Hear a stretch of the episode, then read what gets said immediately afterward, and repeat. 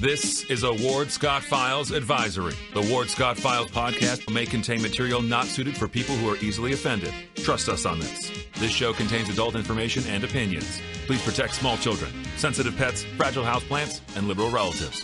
Thank you. Warthog. He's going to come up the steps. Here he comes. Oh my goodness, and he's huge. Hello, boy. Wonder if we can pet him. Hi, boy. Can we touch him? No, don't. Help me! Help! Help! Good morning, good morning. Professor Ward Scott here this morning in the Warthog Manly Man Cave inside the Mellon Law studio, inside the Piney Woods of North Central Florida in God's country. And by golly, Uh, we're looking forward to another exciting day talking with our Wednesday co-host, Ted Yoho. And uh, we want to thank all of the uh, sponsors and all the people who donate. And we also want to invite you, encourage you to now go to Rumble and follow us, because we have been permanently banned uh, from YouTube channel for um, discussions that violate their community standards. And we'll be doggone if we can figure out what those are. They don't tell you, of course. And I'm not even sure I've ever conversed with a human about it. Probably it initially starts with an algorithm or hears certain words. And that's why I started censoring myself with a voter beep, because I'm pretty sure the beep sent them crazy. Uh, so who knows? We've been talking about this for several days, though, on the show, because it's a bigger issue than just Ward Scott Files. Although the Ward Scott Files, you have to reason, is a threat to national security, I guess, our discussions, because it goes against the grain of the acceptable national narrative about basically who's bore at the cabbage, as my grandmother used to say. I always used to ask her why one guy went to jail for the same uh, crime and another guy got away scot-free on. And she said, always it depends on who's bore at the cabbage. Now, if you're not a country boy, you have to, I have to explain that to you. If the boar gets in the garden and eats the man's cabbage, uh, who has to pay for the damage? Well, it's a poor man. The poor man has to come over there and pay all sorts of retribution and all that. But if it's a wealthy man, why, you know, he gets away. It's all about the hypocrisy and the double standards. And we've got a lot of that going on in this country. And you have to wonder, if it were not for Elon Musk, would you ever know about it? Because he's been revealing now how the decisions were made at Twitter. Uh, so we want to thank those of you who sponsor us, stay with us. Uh, Mellon Law, Crime Prevention, On the Spot Cleaners, R and R Construction, Shoot G T R, uh, Lewis Oil, and all those you, uh, you who um, donate to us. So uh, it's it's an uphill struggle to get the uh, message. We're not even really have a message. We just have a discussion is all we're really doing. And then you're mature adults. You make up your mind what you want to do with what we discuss. You can accept all, part, or none of it. And uh, you're part of the research team. You can also modify or contribute to whatever we talk about. So uh, Ted Yoho today, who has been in Washington in the belly of the beast, as I like to say, for eight years, and is the only man I know who term limited himself, and he should never have done it. Well, well you got to guess. He's one, he's one of the honest guys we've got. And um, just before we went on the air, uh, Ted and I were talking about how uh, he had been a, a, a involved with this. As Ted, let's maybe we can take up the discussion there, and you can tell our listeners and audience. Um, uh, uh, uh, by the way, you know, we've got the numbers on how Ted does on Wednesday, and he does very, very well. So you got a lot of people listening. Uh, what what happened to you, Ted, way back? Well, you know, we entered the race in twenty ten, and um, we ran in twenty twelve. We got elected, and at the time, people that were running our campaign, and we did everything in house. You know, we didn't have outside consultants and all that. Um, we started noticing that the stuff we put it out, we put out there, you know, about positive about the election, our name was getting take off, taken off uh, of the Google searches, and we were getting into the media more, and so we were becoming more popular. But I was such an unknown figure. I mean, I had no name recognition outside of the, the District three market, but yet um, the searches for us were going down and down and down. And if we posted something in the past, you might get fifteen, twenty thousand hits on it. But what happened is it would start going down to fifteen thousand, ten thousand, eight thousand. And so it was being suppressed. And uh, I was told at the time it was called shadow banning back then. And of course, that's morphed into what we see now. And if they were doing it to somebody like me, a political unknown that had no national market, you know, you think how they go after, like they went after you, Ward. You've been on the air for a long time. You're in thirty-six different platforms. And Google decides, and, and you said they took all your files down. And I think this is cause for everybody out there. This is big tech um, working with government. This is big tech that um, uh, Elon Musk has revealed and has put the spotlight on of what they're doing. And yet we have the major media saying, oh, they're not doing that. And they just, like they do everything else, whether it's Hunter Biden, you know, what Biden did in uh, Ukraine with withholding those funds. Um, they just don't go after that because it does not fit their narrative. But the danger to this, to all of us, is the second, uh, first, uh, First Amendment, freedom of speech. You know, if we cannot have dissenting voices to debate back and forth, you don't have a democracy. And I don't feel like we have a democracy. We have a uh, constitutional republic that uses a democratic process. But if you can't have that open debate, you can't have a, a republic. And uh, I think this is something that we all should be involved with. And if you're on YouTube, stop using them. You know, if we can, if we can find another way to go get search engines other than Google, do it. I'm on DuckDuckGo um, every chance I get. And uh, I think we, the people, have to send that message back in mass. Um, that's my thoughts, Ward. Yes, and the next question has come up, and I don't have the answer to it. Maybe you can uh, shed some light on. I have my uh, opinion about it. It's just an opinion that I've been asked, well, can't Congress do something about this? Well, my concern about them is Congress uses big tech to its advantage. So I doubt any of those committees is going to uh, take a real honest-to-God look, because they've been profiting from it, unless we can change maybe the committee structure uh, with the new uh, leadership in the House anyway. I don't know. What are your thoughts on that? Can Congress do something about it? Um, in this environment, no. I mean, I what I would do, what I would start with is I would look at everybody's campaign, their campaign finances, see how much money comes from uh, the big tech companies. And then those are the people that you would talk to. And chances are they'll have hearings, they'll have witnesses, and um, they'll make a, a show out of it like they did with Zuckerberg and um, uh, some of the Apple executives. Uh, but you don't see really anything that comes out of it because there's so much money in there. And, um, you know, with the deep state the way it is, they just kind of orchestrate everything and block any um, block any true reform in those things. Um, but it really needs to, to happen. You know, you go back to see what happened to Trump. I mean, the most powerful person in the world, um, to go ahead and silence him before an election. Uh, that's just unprecedented, and yet they did it. And if they can do it to him, they can do it to any of us. And as you're finding out, Ward, they're doing it to you. I, I look back on our career, they did it to us. And so it really is a suppression of free speech, and this goes against the grain of the Constitution. Not, and either to further extend the tentacles of this, uh, the media evades every important question about it. They sure um, They they are uh, either deliberately or by naivete or a complicity, you know, how, you know. How, but there's not any intellectually honest statements um, that have been heard. Uh, one can argue in the popular media, um, for example, the laptop story, which uh, uh, has been looked at very closely now, and I think will be increasingly looked at, was at the time true and new, newsworthy, and yet the intelligence veterans and the press uh, help suppress it uh, to keep, you know, Joe Biden uh, in a healthy context, if you will, or, um, you know, dissuade people from uh, thinking it had any relevance to Biden when it certainly does.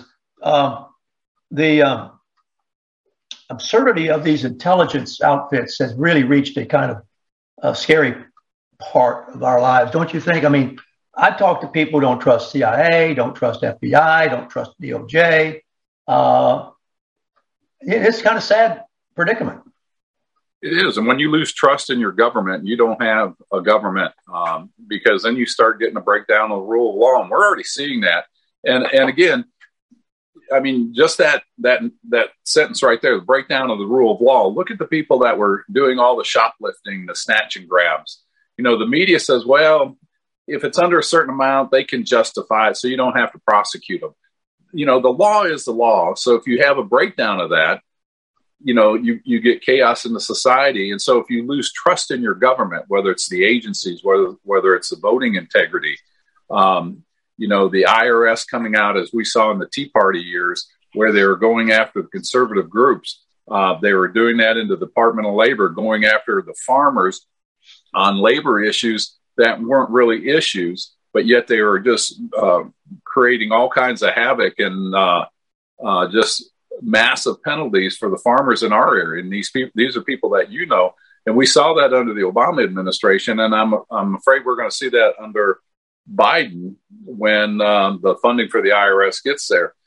Um, so I think we're in a very dangerous situation, and and the, these the media is supposed to be something that exposes people uh, or or corruption.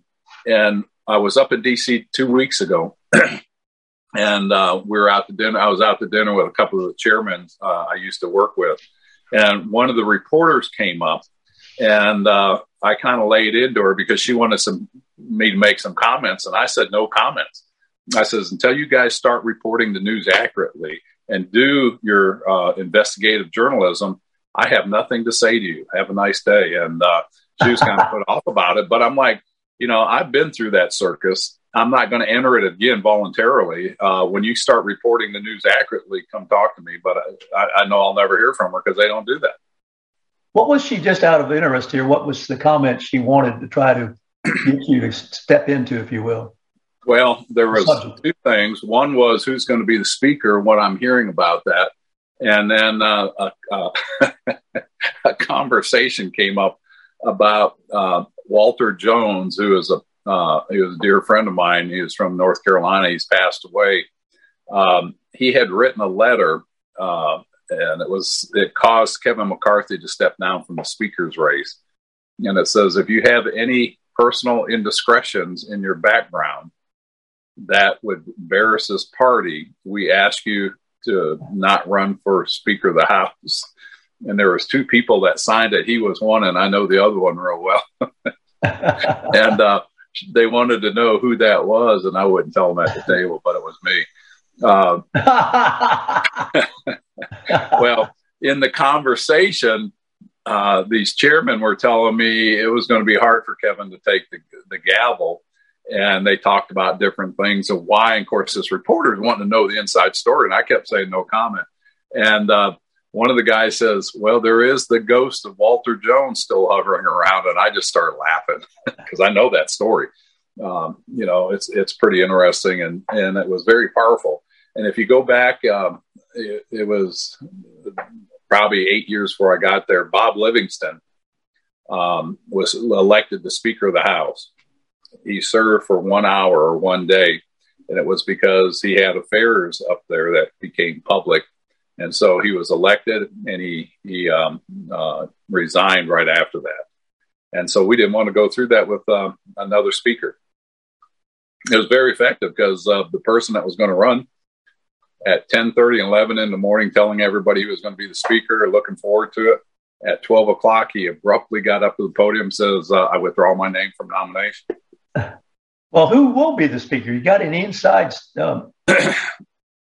Again, these guys are inside politics. They're they're very establishment, and they just they were doubting whether Kevin could get the numbers because it's such a small majority in there.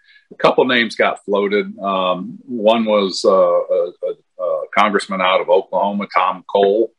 Um, he's very. He's very establishment, but he's, you know, he's chaired committees. You know, Kevin McCarthy's never chaired a committee, never passed significant legislation until I think this last Congress that, that I saw, or maybe the Congress before that, but it was because of his position.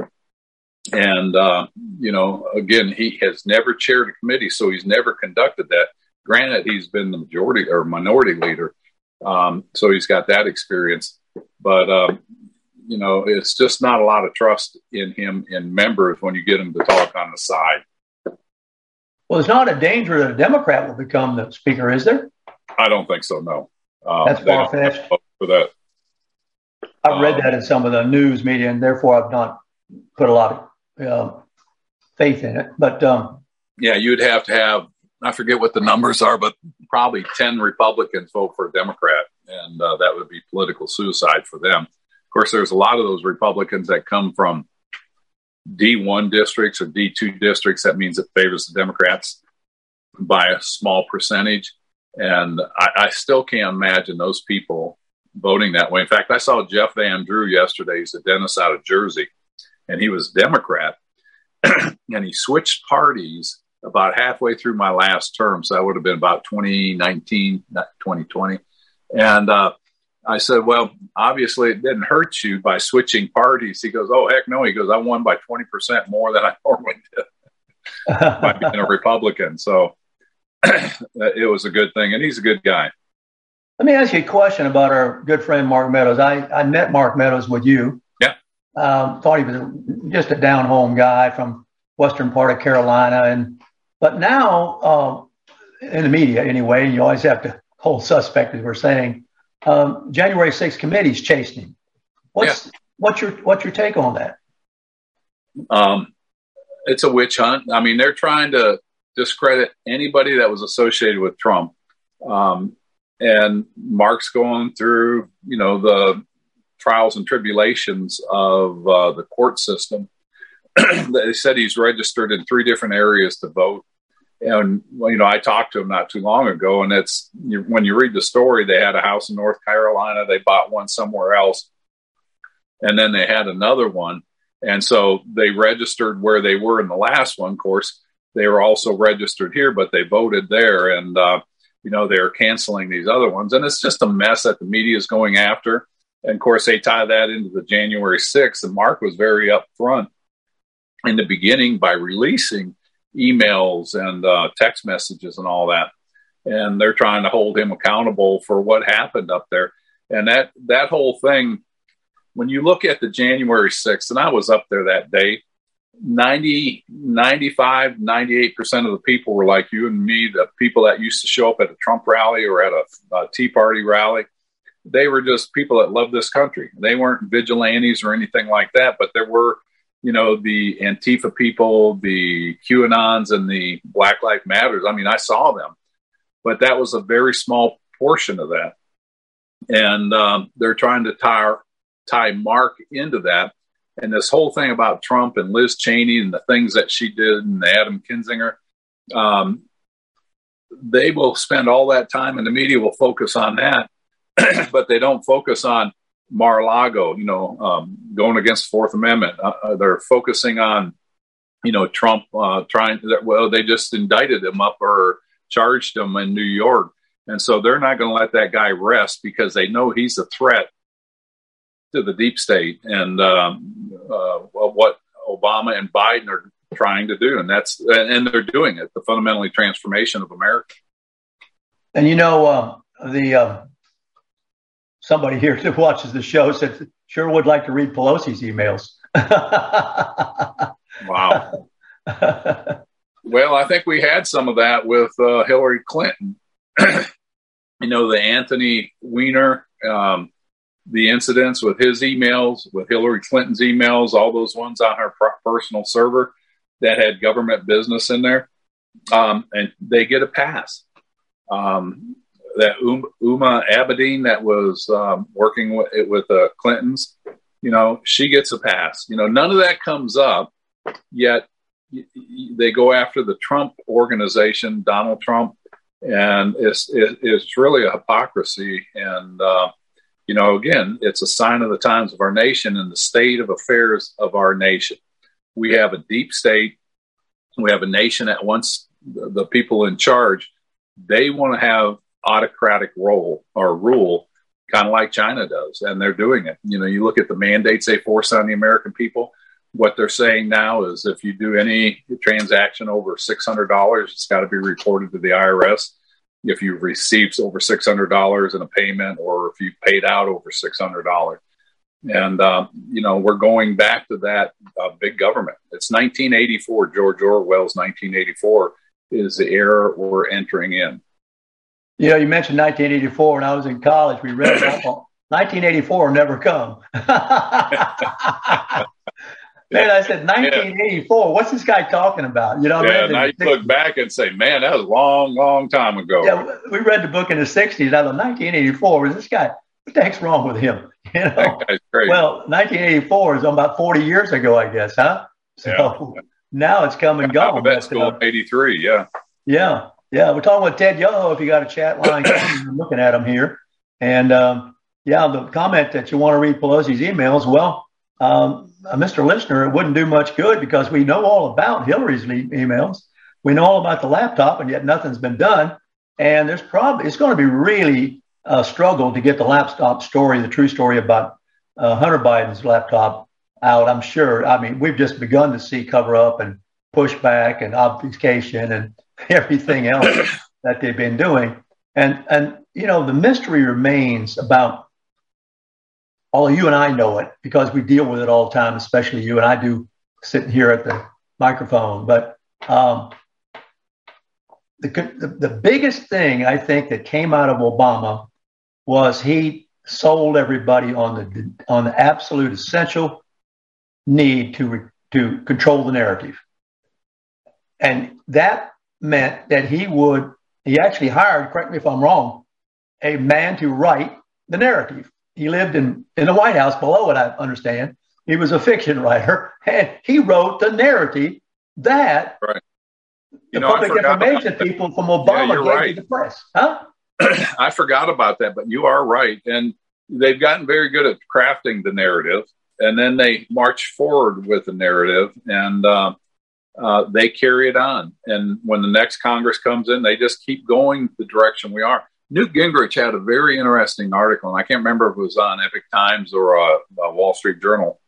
And he says, Republicans are so off base, they're going to focus on these investigations in uh, the corruption of Hunter Biden, which it should happen, uh, corruption of, of Biden himself, the F B I. They're going to focus on all these things like that. And of course, now with F T X and that, that um, Sam Brinkman-Fried, they're going to focus on those things, but yet they're missing what Obama is doing.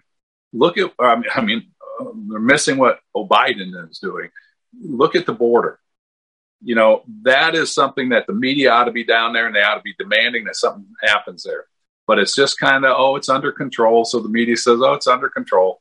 Um, look at the forgiveness of student debt. It's unconstitutional, it's illegal, but yet they're doing it. The Democrats move forward with their plans. The Republicans come in and sue them. And after two or three or four years, the judge may rule against them. But they keep going on, and they'll bring it back, and we'll sue them again. Whereas the Republicans, when we're in office, we're trying to undo what they did instead of running hard to the right and saying, you know, we're going to do this, we're going to do whatever issue it is. I don't want to say anything because it'll inflame people. But they should do these things, let the Democrats sue them, but just keep pushing it because we've got to get the country back to the right. We're way, way, way left. And um, and so that narrative that you were talking about, it gets written, but it, more importantly, it gets played out. And this goes back to when Obama came in. He says, we were five days from fundamentally transforming America. Look at what's happened since that time. Look at the wokeism in our military. Look at it in our uh, industries, the E S G scoring. Look at the uh, transgender and the L G B T narrative going on around the United States. And it's interesting talking to these leaders from around the world. Um, they're just shaking their heads at us. And, you know, it's no wonder they're getting closer to China on a lot of this stuff. Yes. And, you know, I'm sure they're saying, what are you guys preoccupied with? I mean, you know, we talked about borders and this Brittany Griner thing. Um, you know, the, the hashish oil that she had is illegal here too. So, yeah. You know, she was obviously outside the law here using it, but here, obviously slap on the wrist, if even that. And there, of course, Um, stopped right away. But the point that's not to be lost is, for good, better or worse, Russia does have a border. Yeah. It no, does have a border. You know, we don't have a border. And so, and, you know, hashish oil, by by comparison to fentanyl and the stuff that's coming across the open border, um, I guess we've raised a group of people, including her, who feels like it's uh, no big deal. And and um, yet, yet places in the world, it is a big deal, you know, but not so much the drug, but the border. You're coming across our border. We have a border. And we've been commenting about this. Without a border, you don't have a country. And this is on the minds of people. I was in the gym the other day working out. Somebody recognized me, came up to me. He was from Puerto Rico. Well, he was a middle-aged man. He had uh, he had sons in the military. And he said, they're getting out because it's too woke. I yeah. mean, this guy was patriotic, Ted. He was patriotic. But his sons are getting out of the – he's raised his sons to be patriotic. He says Puerto Rico's a mess. He got out of yep. Puerto Rico. He says all corrupt. And he said, you don't want to model yourself after that place. So he got out, put his kids in the military. Now they're getting out because it's too woke. And he is absolutely at wit's end about this is the last, last refuge I have to raise my family with values. And look at them. They're they're crazy values. They are. And, you know, uh, I flew in last night. The plane was two hours late, and I'm um, at the terminal in D C, and there was a gentleman from Jacksonville that's been in the Navy. And um, he says his kids have voluntarily uh, not finished basic training because of the wokeism. And he goes, it's just not my kids. There's a lot of people that their kids are getting out. Um, they're taking, um, um, you know, a discharge um, just because of the wokeism, and they, they can't buy into that. And so that, think about where our country will be in five years from now. And I think you brought it up a couple of weeks ago, and I've used the story how under Obama they advanced, I think it was seven thousand majors. And I can only imagine those majors were very woke back then. Oh, yeah, those yeah. that have advanced and are in charge now. And we see this throughout the military with the people I talk to. And it's in all branches. Uh, I know people in the Coast Guard very well, and I hear it there. Um, and you know, these are the things that our country should focus on and the Republicans should focus on. Yes, I want to know what Hunter Biden did. And I want to hold him accountable. But like you and I have talked, if you're if you're going to do an investigation, follow through. And if you're not going to follow through, don't waste our time. Don't waste our money. And, um, you know, let's really focus on what's important. You know, like I, I don't know if I told you that story this morning. Yesterday on the House floor, they spent over an hour, close to two hours, recognizing two people that were going to retire that were in the cloakrooms in the Republican side and then the Democrat side. And so the whole chamber's there giving out accolades to these two people that are going to retire when our border's in the mess it is, when our interest on servicing our debt for this nation is right at what we're spending on military uh, funding. I think we're at eight hundred and some billion dollars on military. And our interest on our debt is between six hundred fifty billion to seven hundred fifty billion. And so these are the things that they should be focusing on instead of the nonsense they do. Uh, but they'll go back to their hearings on all these insignificant, I don't want to say insignificant, but it's not going to change the course of America. And that's the stuff they ought to be focusing on. Oh, with Ted Yoho here on Wednesdays, we're at nine twenty-eight, which is pretty close to the bottom of our hour. Uh, any chat you want, I'm taking a look at it, uh, and um, I will take up the issue. And I'm going to get into the weather in a little bit. We've had some really violent weather throughout the South. We want to talk about that with you when we get back. So on the Ward Scott Files, and by the way, as I say, go over to Rumble, follow us on Rumble, and uh, you know that's the platform from which we are now streaming. And uh, of course, come back over to ward scott files dot com. You'll see the shows, but you won't see any show, any show. there that was ever placed there by YouTube. And this goes back several years. Um, that's the other point I want to make. Several years of shows. And where I think this began was when um, the election came along and you weren't allowed to question at all or have anybody on uh, your show who discussed it with you. I've had Sidney Powell on the show. And when I look back on it, my golly, if they wanted to, I have the sheriff from out there in Arizona, had him on the show. Um, had a lot of people who were uh, questioning, and I'm sure that, um, you know, had there never been a Trump, had there never been uh, a discussion about the election, the Ward Scott Files would still be on YouTube because we've got years of shows that have been on YouTube.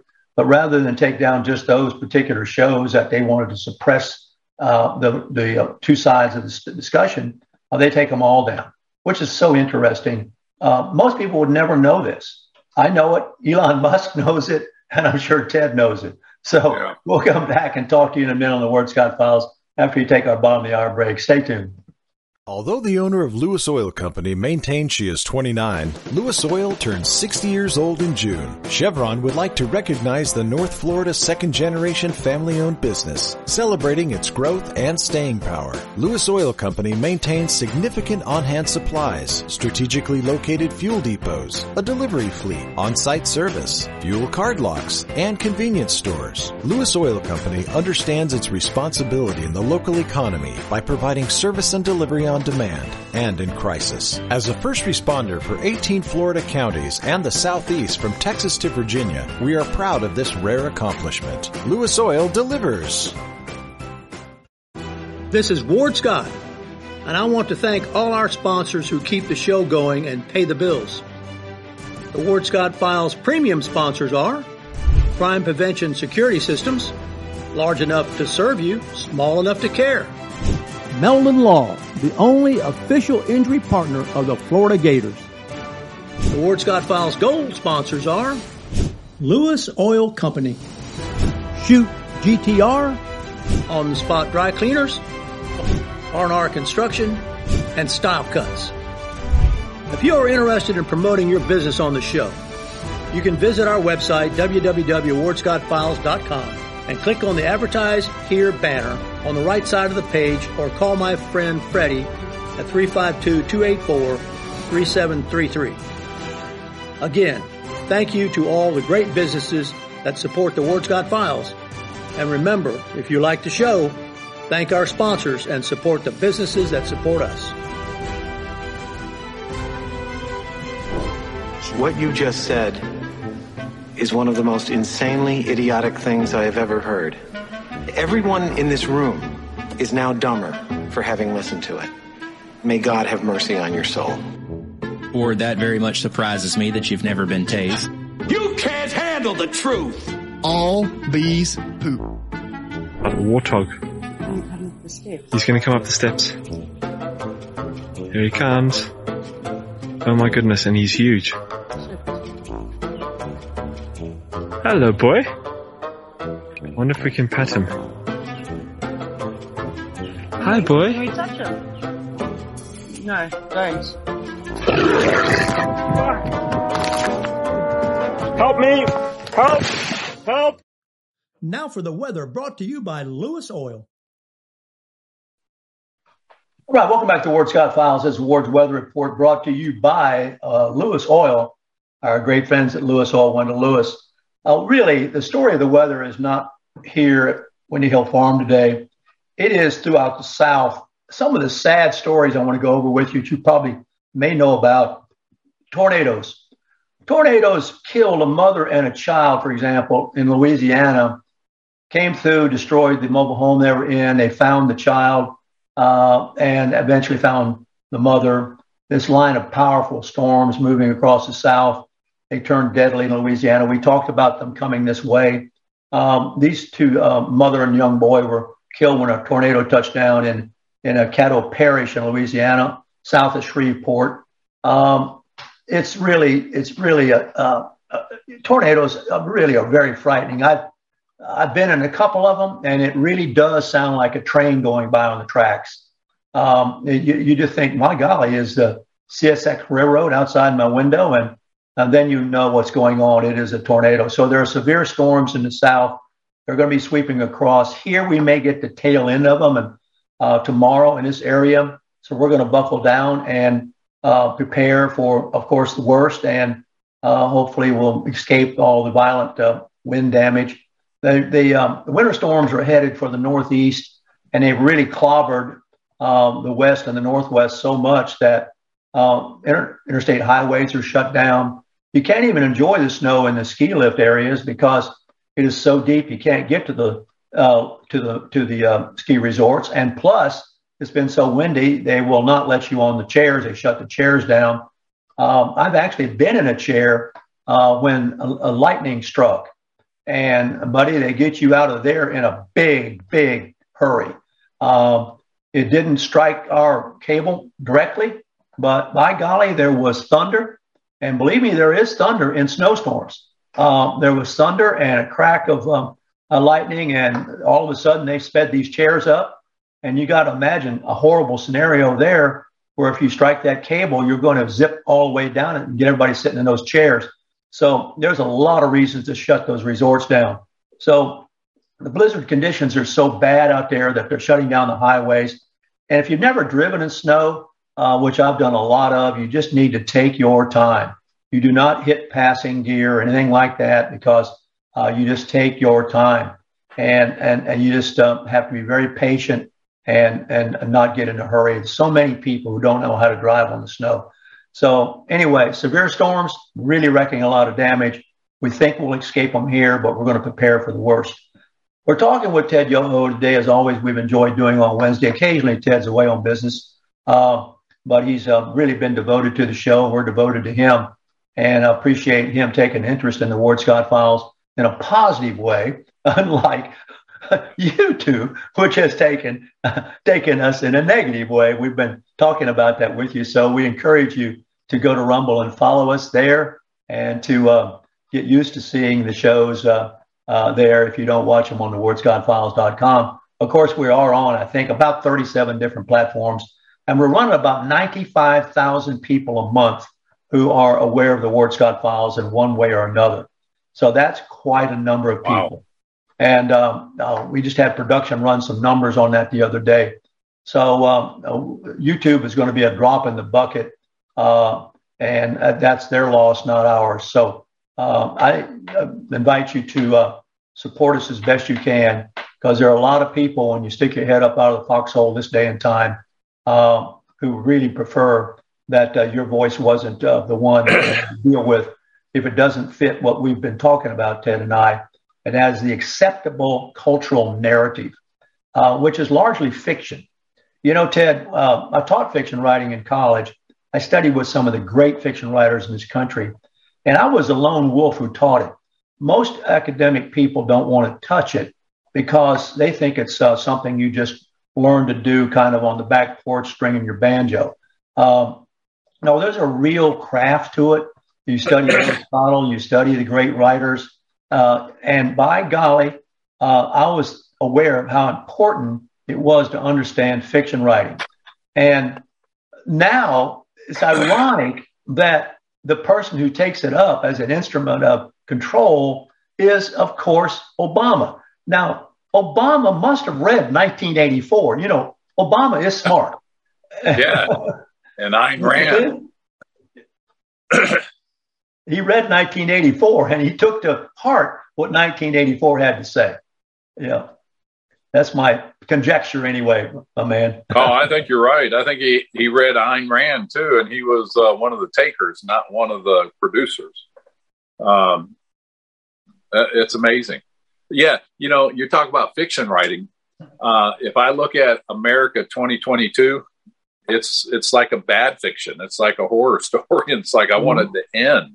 because mm-hmm. uh, I don't like the direction we're going. It's like one of those movies. When I remember in D C, I felt like this often. It was like a bad movie or a bad dream you couldn't wake up from, or the movie wouldn't end. It was just, it just kept going on and on and on. And, and um, you know, America's better than that. And uh, I, was, I had a cab driver yesterday, and he was playing reggae music. I said, man, I hadn't heard that since I left Florida.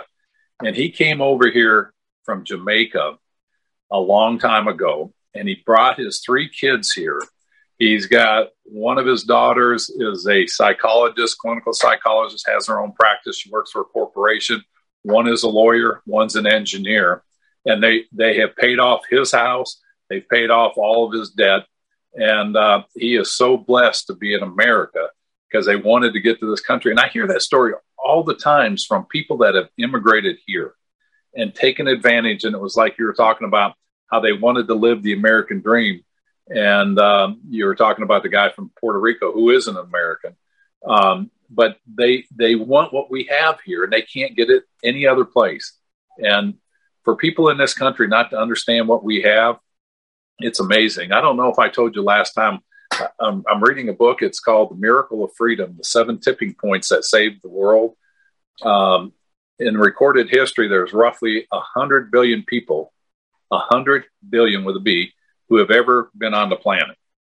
Less than four point five percent of those have ever lived in liberty and freedom um, throughout recorded history. And so freedom and liberty is such a rare incident.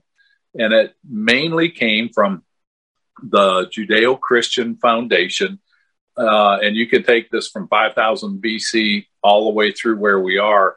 And it really morphed in the um, uh, in the European era uh, when the Magna Carta came on, and from that point forward. And there were just certain things that had they not happened, we wouldn't have liberty and freedom. And uh, it's a scary thought to see how precarious it is and how rare it is. Yet I have people in this country think we're the worst country in the world. And uh, yeah, we're not a perfect country because people like me and you are in it and they're in it. But you travel around the world and you realize how lucky we are. Well, you know, the core of, of, of the structure of fiction is to have what we call a strong protagonist and a strong antagonist. And yeah. One of the great accomplishments, and I'm saying this, I have to give them credit, is they have been successful in making Trump the antagonist. And even now we hear people saying who really like Trump, I just, he's too toxic. I just don't want him to run. You heard all this. I just don't want him to run sure. again. That is all a result of the absolutely uh, relentless uh, negativity about him that the fiction writers have created uh, without any kind of, of other opinion allowed in any of the media outlets that we're talking about. Um, right. It's, it's been relentless. Well, this goes into uh, Black uh, liberation theology, uh, critical race theory. Um, it fits into that narrative you were talking about. And Joseph Goebbels did the same thing. You know, you start dividing society by saying this one's taken advantage of you or this one has suppressed you. And, you know, and I talked about this a lot. If Hitler had won World War, World War Two, and created the Aryan race, how long would it have been until the Aryan race would have started fighting against themselves? They say, you're not tall enough. Your eyes aren't blue enough. You, you you went bald. You should have blonde hair. You know, they would start dividing again. And then there would be those factions, those fiction writers that says, that's right, that guy's not over six foot, so he can't be an Aryan. And this goes on and on in human history. And that's why it's so important to understand how this country came about and and what and how precarious it is and how we have to fight to preserve it. This is not to go against any belief, whether it's gay rights or certain religions, any religion, uh, any race. This is about the values that make America America.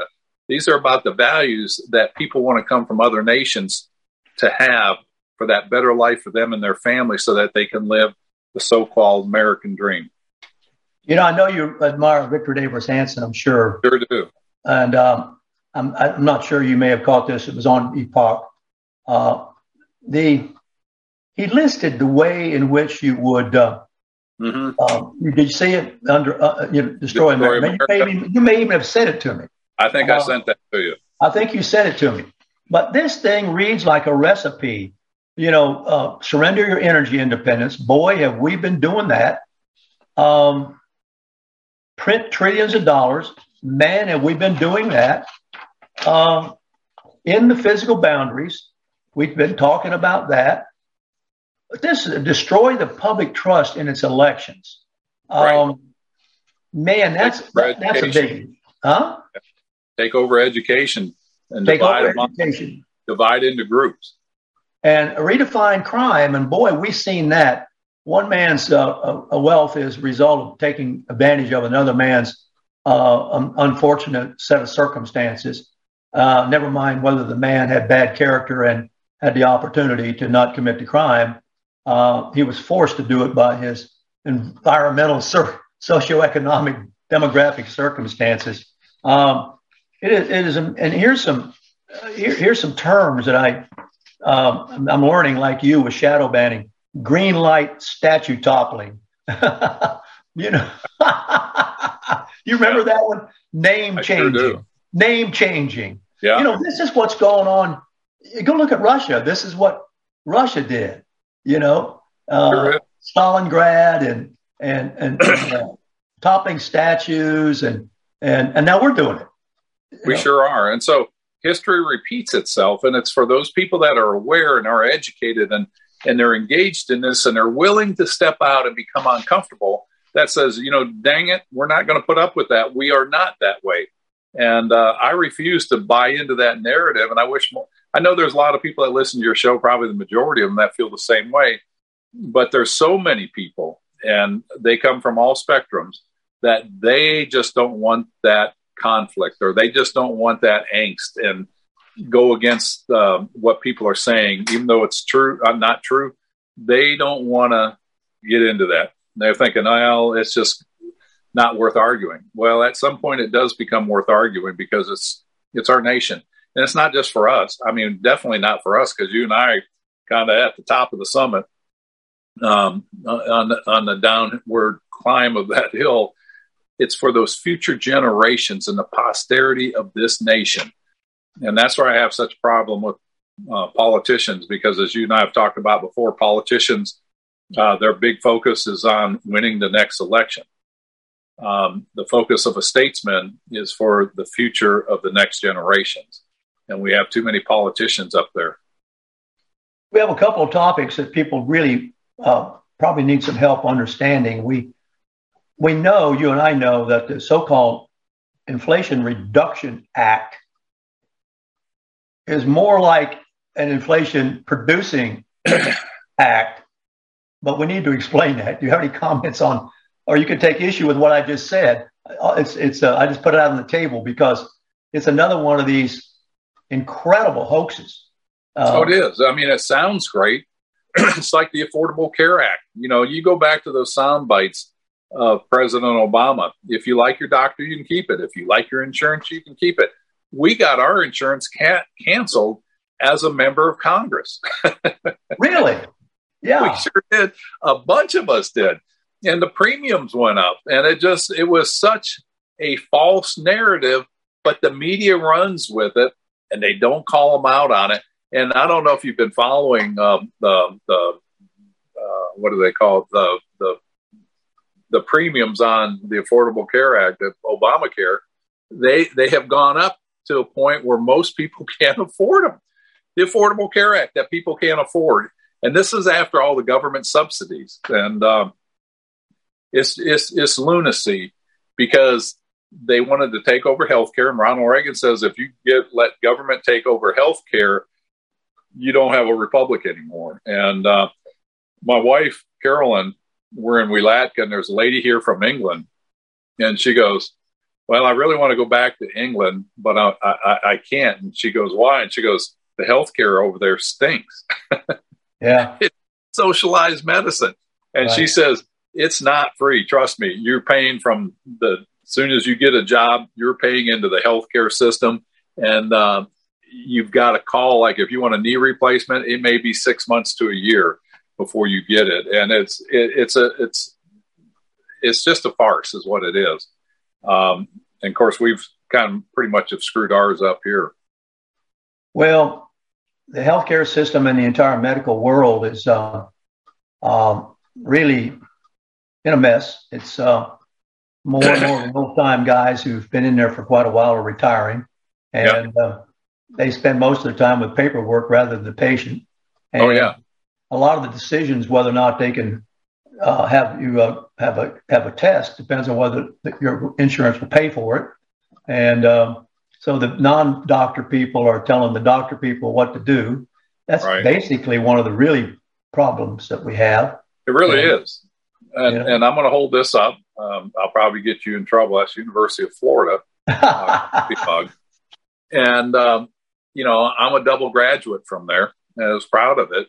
But they have come out with wokeism in their med school, and I'm sure it's in the vet school, to where it's all E S G, it's equity, it's the... Yeah. Uh, all that as a freshman in med school, all the way through residency, They're promoting that just like they are in the military. And they're promoting wokeism in the military elementary schools around the world and teaching these kids critical race theory and things like that. That stuff needs to end and let society determine those things. Now, the government needs to focus on those things that are in the Constitution and well-defined and leave the rest to the states. Well, you know, um, it's it's it's quite interesting the degree to which, since you brought this up, the uh, university system is infected. I would use that word. It's a pretty strong word with this uh, uh, issue that's not relevant to teaching the skills of getting the degree. The critical thinking skills, the expertise in the field, in your case, veterinarianism, um, being a veterinarian. Um, what does wokeism have to do with that? I mean, you know, uh, you know, I've been, as you, as you know, I've been around cattle now quite a bit, and I learned so much from watching them, man. I mean, man, I, I tell you, we were, you know, one thing they do, as you know, if I bring in a new a cow, uh, they they challenge that one right sure. away. They want to, you know, you just don't get into the herd willy-nilly. But, uh, you know, you'll see them out there pushing each other around, as you know. But eventually that person, that cow, that person, that cow is absorbed right into the herd along with the rest of them. And they all stick together. They and, assimilate. Uh, huh? They assimilate. You know, everything is hunky-dory. They're fantastic mothers most of the time. You know, they, they, they give birth, have no doctor like you around to help them. Um You know, they take care of them. And as you know, when we load the calves and take them away, those mothers mourn for three days. I've counted it up. It's oh, about yeah. three days as yeah. they go looking for that calf. They, they do not stop, as you know, night and day looking for that calf. And about the third yeah. day, they, they, they say, okay, okay, I accept it. But I've watched them. I mean, and I've often wondered, why aren't people as good as cattle? I mean, you know, those are innate traits that have been passed down for thousands and thousands and thousands of years. You know, the ability of an animal to become pregnant or to breed, to become pregnant, to have birth. And then the important thing is probably ninety-five percent of them know how to nurse a baby. It's an innate thing that has been passed on, I feel, comes from our creator. Yet in America society, we have people that can't take care of their own kids. They can't feed their own kids, whether it's nursing or the responsibility of I'm having a child. I need to make sure I have an income. Um, and we have taken that away. So we're, we're uh, ruining the gene pool is what we're doing. I mean, it goes back to the, uh, the parks where they said, don't feed the animals. They become dependent on you. And I, you're going to get some hate emails on this because it's going to say, Yoho uh, said people were like animals, and not at all. Um, but it goes back to what you're saying about the cattle.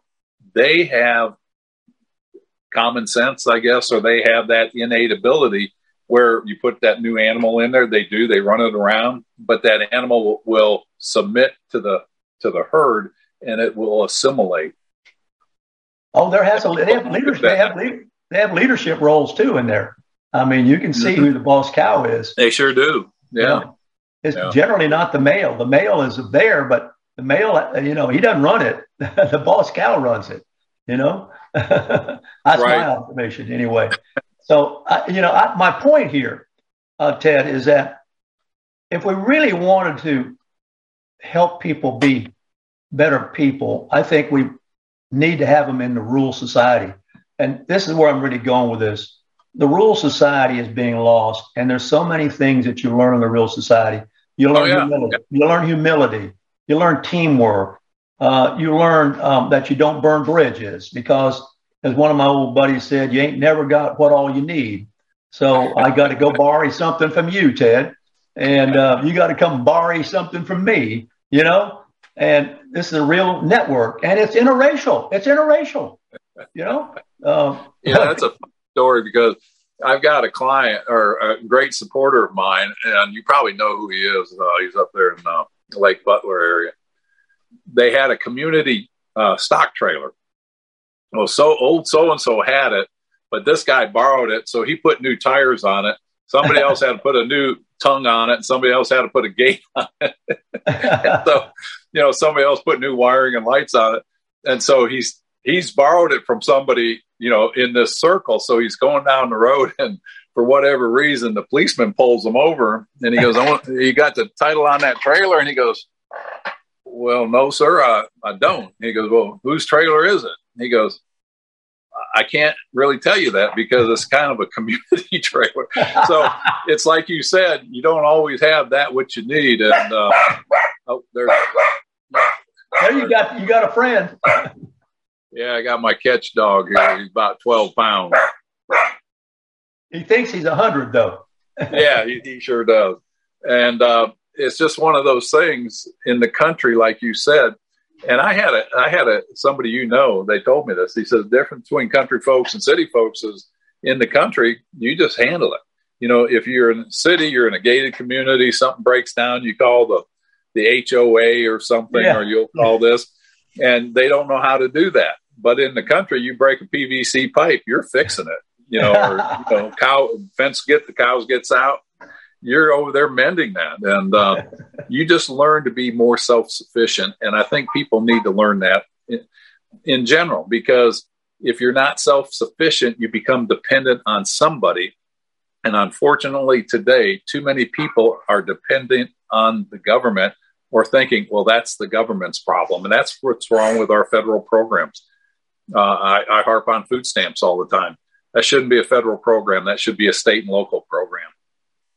You know, I, I, the funny story, you know, long we're telling these stories, I was out skiing out west one time. I got a call from a buddy of mine whom you know. He's, uh, I won't mention his name, but he's a cattleman. And he'd been riding down the road and saw one, uh, there was a calf out on my property.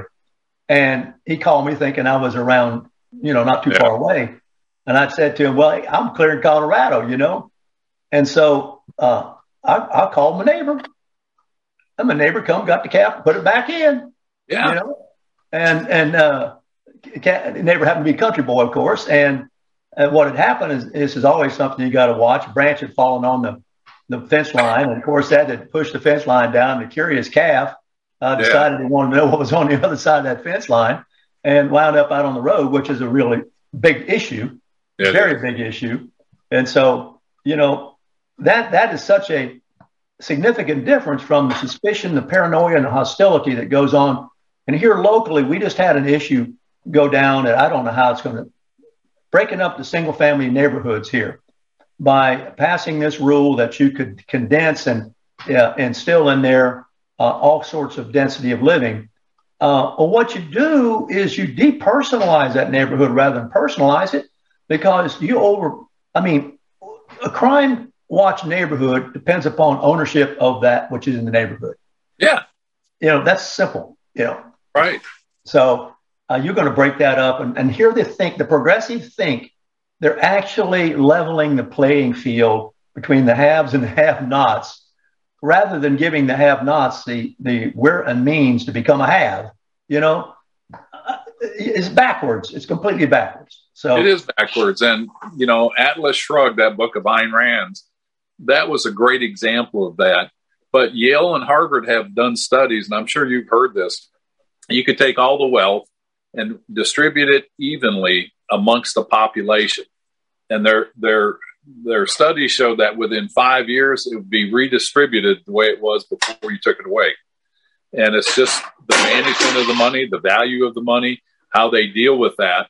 Um, you know, those habits, they don't get away from those habits. Very few people that got them into that situation in the first place. So um, it's the wrong way to go. We need to focus on the education early and teaching people the right things to do instead of giving them excuses. Say, you know what? Yeah, you, you're pretty down and out. It's not your fault. You know, you were suppressed, or the government didn't treat you right, or, you know, things like that. And that's not what America was built on. Well, about out of time, Ted. It's been a good discussion as usual on nine fifty-eight. Yeah, I appreciate it, buddy. Uh, go over to Rumble and check us out, y'all. Follow us there.